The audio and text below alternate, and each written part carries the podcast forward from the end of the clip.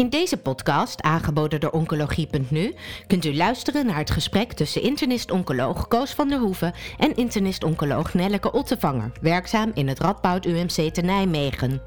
Aan bod komen de laatste ontwikkelingen met betrekking tot de behandeling van gynaecologische tumoren, gepresenteerd tijdens het ESMO Congress 2021.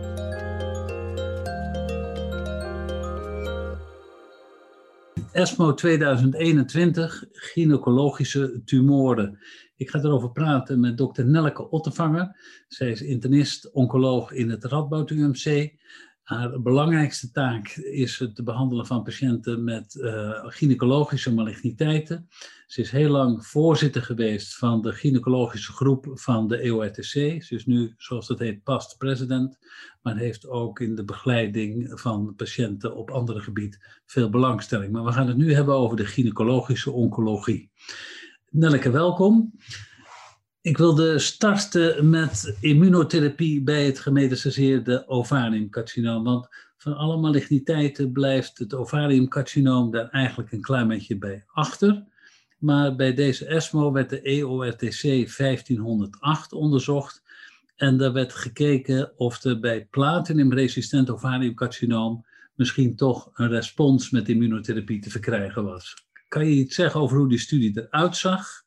En wat de resultaten waren. Nou, het doel was met name het translationele aspect te, onderzoeken. En dat translationele aspect zat erin dat atezolizumab gecombineerd werd met bevacizumab, met aspirine of bevacizumab en aspirine.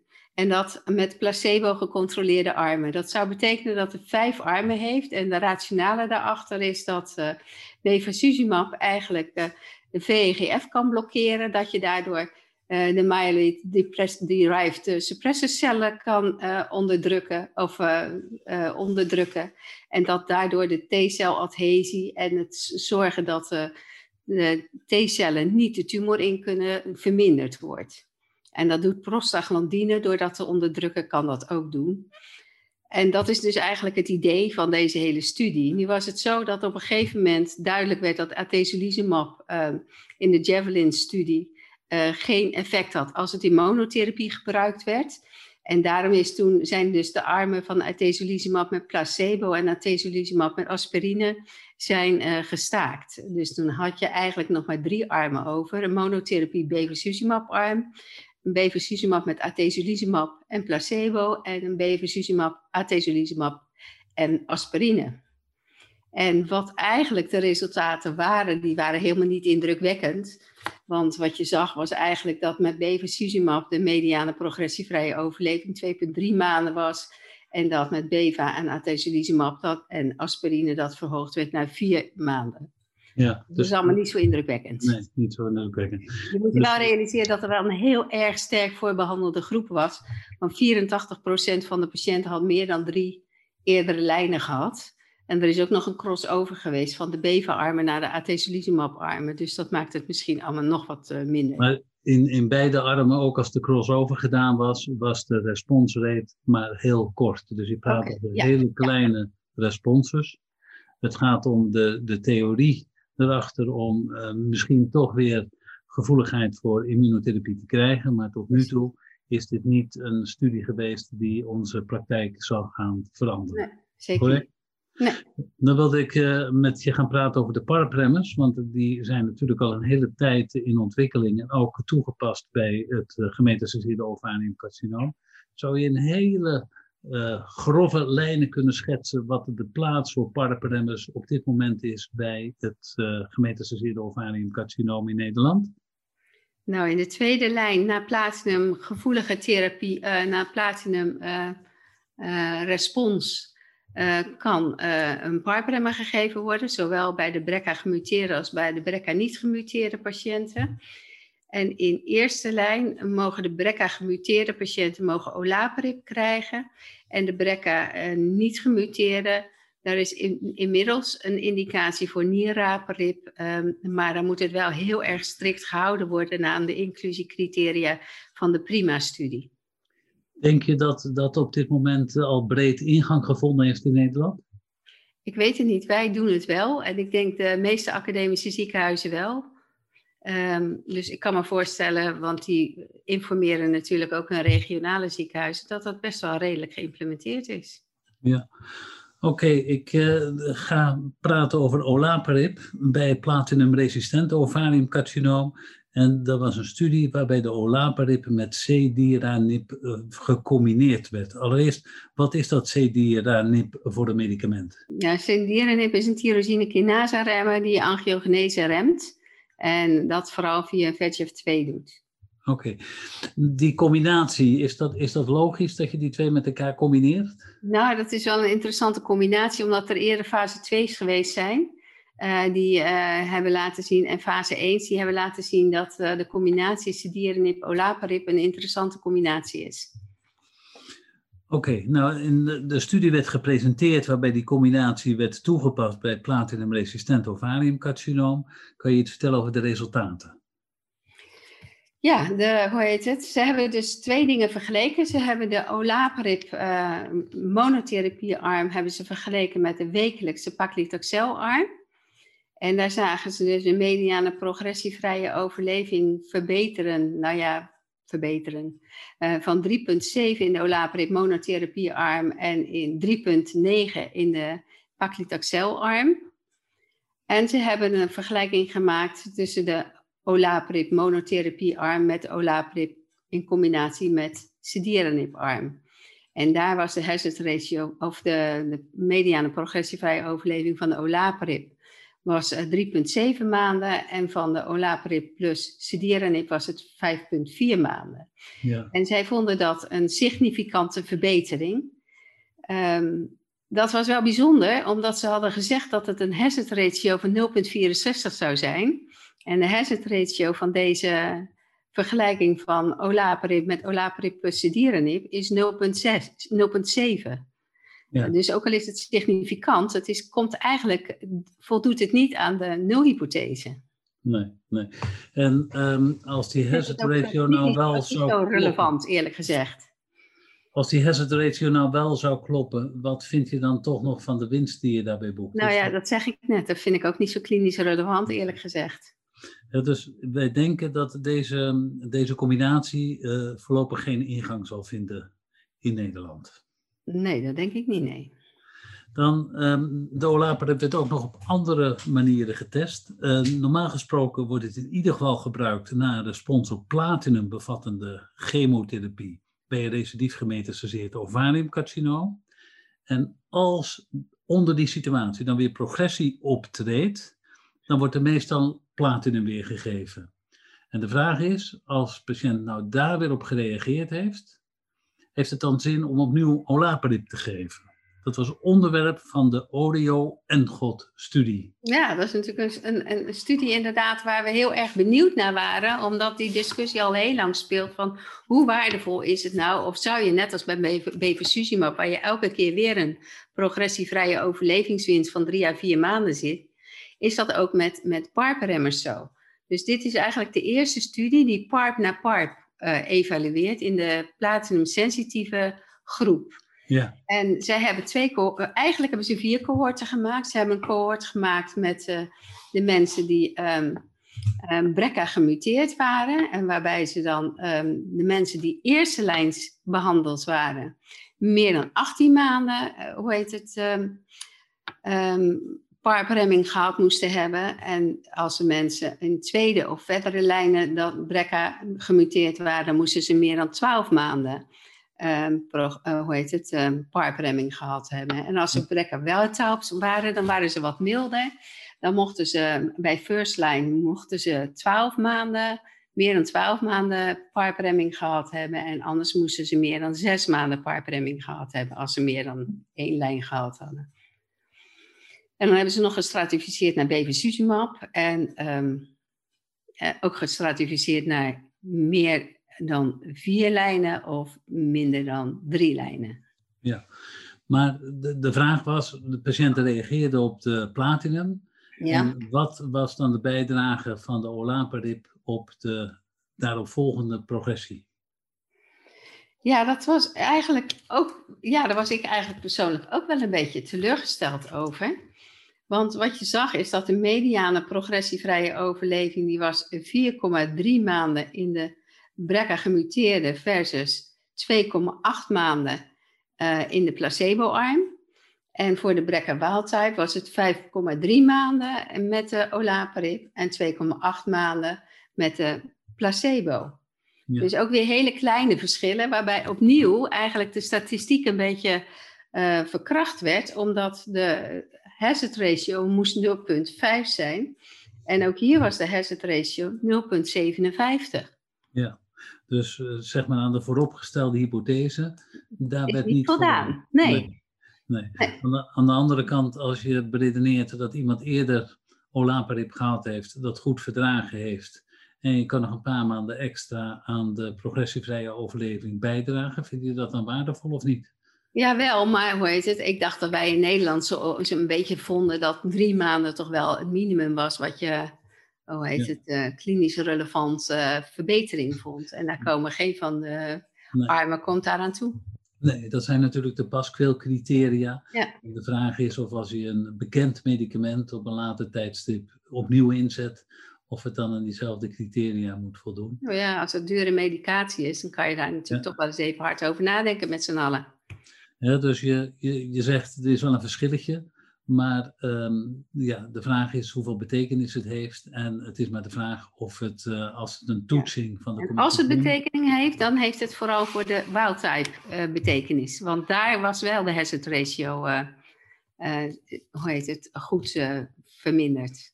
We stappen over naar het cervixcarcinoom. Uh, daar is de afgelopen jaren niet heel veel nieuws uh, te beleven geweest. Uh, maar dit jaar waren er op ESMO twee presentaties over de immunotherapie bij deze ziekte, die mogelijk toch wel van invloed kunnen zijn op de dagelijkse praktijk bij patiënten met een gemetastaseerd cervixcarcinoom. Als eerste werd gepresenteerd de Empower-studie. Dat ging om patiënten met terugkeer van gemetastaseerd cervixcarcinoom naar eerdere systemische behandeling. Nelleke, hoe zag deze studie eruit? Nou, dat was semiplimab, dat is een PD1-remmer, uh, die uh, hoe heet het, vergeleken werd met investigators choice chemotherapie, wat uh, kon zijn vinorabine, pemetrexaat, gemcitabine of irinotecan. En daar hebben ze 608 patiënten in gestopt. En de primaire overall survival was in de semiplimab 11,1 en in de Investigators Choice 8,8 maanden. En um, de PFS uh, eh, was in de semiplimab 2,8 maanden en in Investigators Choice 3,0 maanden.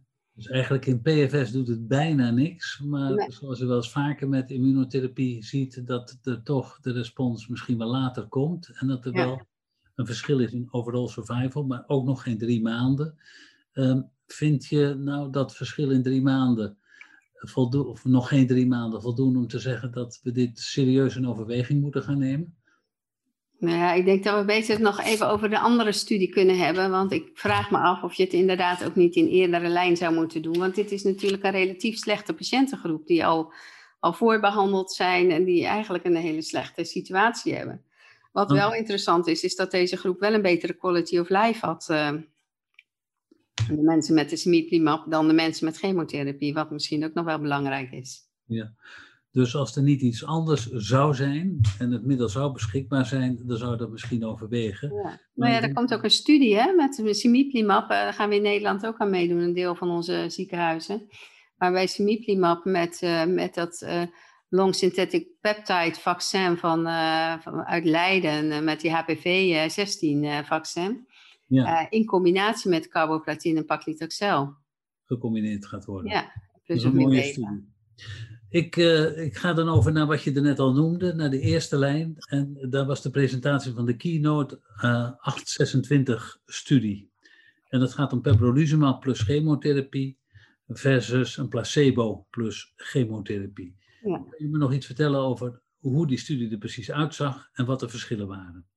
Ja, dus ze hebben gekeken naar cervixcarcinoom en ze hebben een onderscheid gemaakt tussen cervixcarcinoom wat persisteert naar chemoradiotherapie, wat een recidief is of wat gemetastaseerd is, direct gemetastaseerd is. Er is een dubbelblind onderzoek geweest waarbij 20% van de patiënten nooit eerder therapie had gehad en de overige groep eventueel dus uh, chemoradiotherapie had gehad, want dat was het enige wat wel mocht. En daar hebben ze dus uh, eigenlijk in drie uh, cohorten gekeken. Ze hebben in de Olkamer cohort gekeken en ze hebben gekeken naar de CPS groot of gelijk aan 1 en de CPS groot of gelijk aan 10. Ja. En wat ze dan zien is dat de mediane progressievrije overleving verbetert van 8,1 naar 10,4 maanden in de, in de Pembro uh, versus placebo-arm. En dat uh, in de, in de olkamers. En als je een CPS groter dan 1 hebt, dan, dan wordt de mediane progressievrije overleving 10,5 maanden. En um, um, als je de, een PDL1 hebt groter dan 10, dan um, wordt het. Ja, dat heb ik niet opgeschreven, sorry. Nee, maar dan wordt het nog iets langer. Nog ietsje meer, maar niet heel veel meer. Belangrijkste uitkomst eigenlijk is. is de overall survival. De overall survival. Ja, want daar zie je dus dan een verschil van 16,5 maanden in de all-comers in de placebo-groep en 24,4 maanden in de Pembro-groep. En dat is natuurlijk wel een indrukwekkend verschil. Ja, een verschil van acht maanden. Dat is indrukwekkend. En zit er ook nog een staart aan? Is er een kleine groep die het misschien wel heel veel langer doet? Of is de follow-up te kort om te zeggen of te langdurig over? Ja, de follow-up is nog niet lang genoeg, maar er lijkt inderdaad wel gewoon een, uh, een soort afvlakking van de curve te zijn die langdurig doorgaat. Ja. Um, is er iets te zeggen over de kwaliteit van leven van patiënten die de combinatie van immunotherapie en chemotherapie kregen in vergelijking met alleen maar chemotherapie? Ja, die was ook wat beter. Die was ook beter. Ja. Dus een, een langere overleving, toch wel substantieel, acht maanden mediaan. Mm -hmm.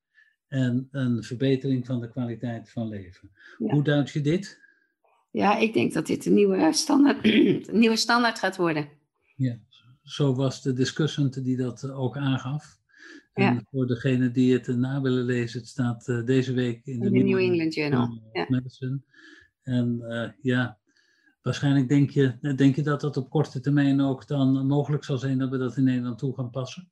Ik hoop het wel, ja. Maar het zal, ja, voordat dat allemaal weer uh, door uh, de, de, de, molens is, zal dat nog wel weer een halfjaartje duren, denk ik.